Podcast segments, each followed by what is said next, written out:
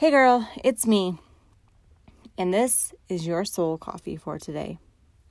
Today, I just want you to think back a little bit about all God has brought you through. Think back to what impossible situation you used to be in that you thought would break you or leave you, leave you devastated forever. And what did God do to change that and move you out of it? Who were you before? How did you used to act? What did you used to believe that left you chained and imprisoned? And what did Christ do for you to set you free? It's so easy to move on and be focused on all God has, has yet to do and is not doing. But how easily we forget all the things He's already done.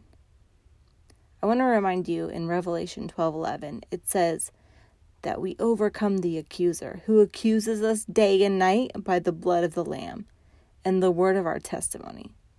Now, if you know Christ and if you walk with him, like I know you do, you have a and then God story. The broken and hurting world, or even other people of Christ who are currently in those dark places, and believe that it's hopeless, they need you to share your story.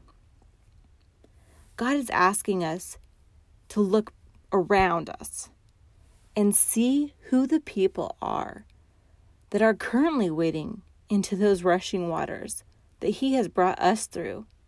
He's asking, Will you call back to them and let them know, hey, I made it. It's scary in those parts right there. But he was faithful. Hold his hand. I made it, and you can make it too. Just remember all God, all that God has done in your life and what he continues to do. Remember who you were and how he's changed you and set you free and go tell people what God is capable of.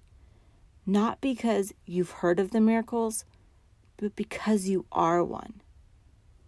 Don't forget Psalm 107 2. It says, Let the redeemed of the Lord tell their story. Let's pray. Lord, I pray for my friend today. Lord, there's so many people in her life that need your touch. If they don't know you, they need to know you.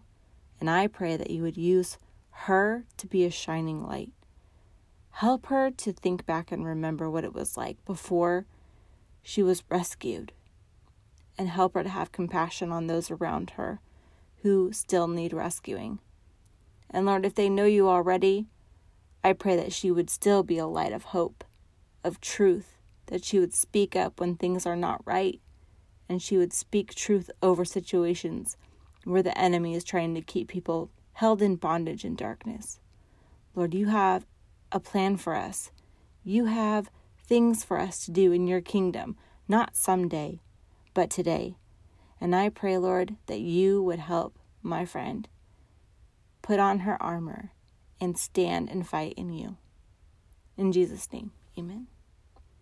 Have a good day.